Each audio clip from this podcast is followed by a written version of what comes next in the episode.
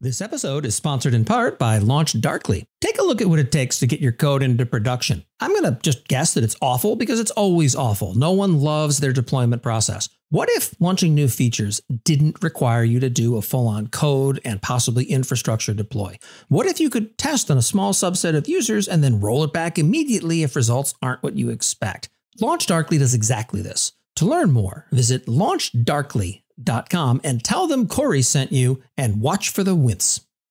Good morning, A W S, and welcome to the A W S Morning Brief. I'm cloud economist Corey Quinn, and what a week of announcements that we've had, mostly not from A W S.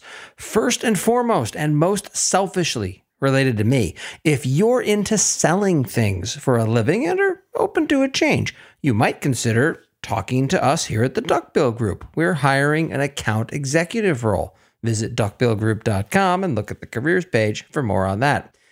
Next, speaking of job things, Andy Jassy starts as Amazon's next C E O tomorrow because it's the best way that he could devise to both remain working at Amazon, but also have to deal with me and the trouble that I cause far, far less. The unfortunate soul who inherits the Corey Quinn problem is Adam Selipsky. Lastly, the release of A W S Infinidash last week took the internet by storm. There's a lot of content that's been released on it. There's a whole GitHub repository curating all the Infinidash content. There's a bunch of videos. A number of prominent A W S execs have been talking about it. And what makes A W S Infinidash basically unique is two interesting aspects.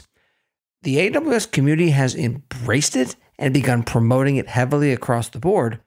And secondly, the service itself isn't actually real. More to come on that later this week. Now let's see what official announcements happened last week at A W S. A W S Glue DataBrew adds support for backslash delimiter in C S V datasets. What the hell was it doing before? If you'll excuse me for a minute, I have to go run some data integrity checks immediately. A W S I Q now supports attachments. This solves a big problem for A W S I Q. Not for its customers, but for the service itself. Specifically, it stops driving expert and client pairs to communicate via a side channel, where they will invariably cut the A W S I Q middleman service out of the loop.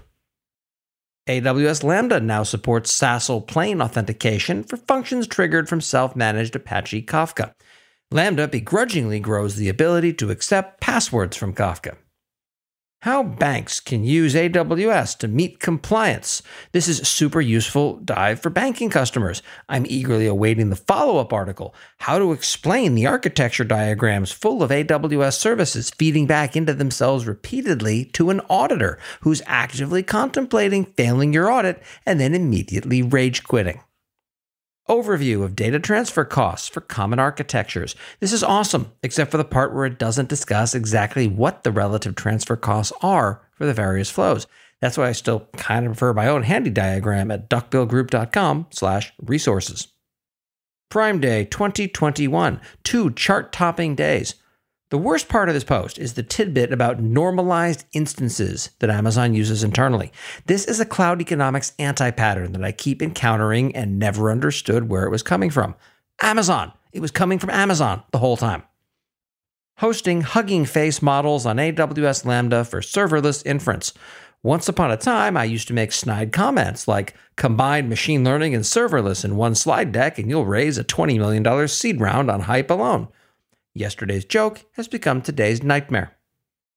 Introducing new self-paced courses to improve Java and Python code quality with Amazon CodeGuru. This is slightly disappointing. I thought this was a way to use CodeGuru to learn how to code more effectively. I'm being completely serious here when I say there is a driving customer desire for exactly that thing. This episode is sponsored in part by our friends at Chaos Search. You could run Elasticsearch or Elastic Cloud or OpenSearch, as they're calling it now, or a self-hosted ELK stack. But why? Chaos Search gives you the same A P I you've come to know and tolerate, along with unlimited data retention, and no data movement. Just throw your data into S three and proceed from there as you would expect. This is great for I T operations folks, for app performance monitoring, cybersecurity. If you're using Elasticsearch, consider not running Elasticsearch. They're also available now in the A W S Marketplace if you'd prefer not to go direct and have half of whatever you pay them count toward your E D P commitment. Discover what companies like HubSpot, Klarna, Equifax, Armor Security, and Blackboard already have. To learn more, visit chaos search dot i o and tell them I sent you just so you can see them facepalm yet again. Use A W S CodeCommit to mirror an Azure DevOps repository using an Azure DevOps pipeline. This will be super helpful for the hordes of customers who are using Azure's cloud offerings, but prefer to keep their code in A W S instead of GitHub. How A W S partners can determine A W S support plans in an organization. The fact that this is complicated enough to warrant a blog post notwithstanding, the real gem in this article is that one of AWS's two reseller models is Solution Provider Account Model, or SPAM. Yes. Yes, there's a whole bunch of A W S resellers whose model is clearly email spamming people into submission. Come on, Amazon, at least make me work for the snark sometimes. Speaking of weird partners, how U C L migrated its Moodle virtual learning environment to the cloud in ten weeks. The real story is hidden midway down the post. U C L flew a plane load of diamonds to an A W S partner and told them to fix it, fix it, fix it now. The partner apparently obliged, probably by making its staff work days, nights, weekends, and more, and they hit the window, presumably not like a bird. Library and Archives Canada helps better preserve Canadian history by embracing the cloud. Oh, come on. If you really want to preserve history, you embrace the data center instead, preferably one that houses a mainframe.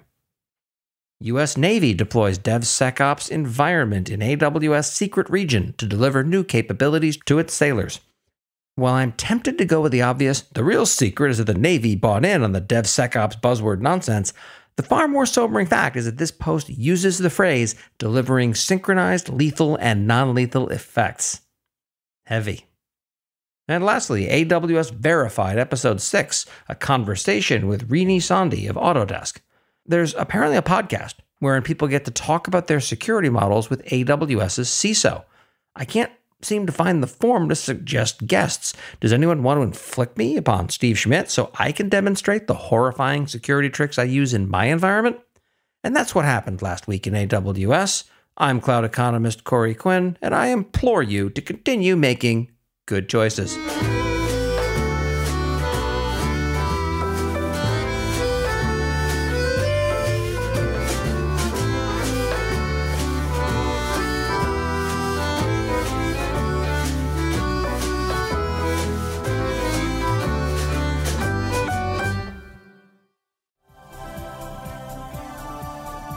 This has been a HubblePod production.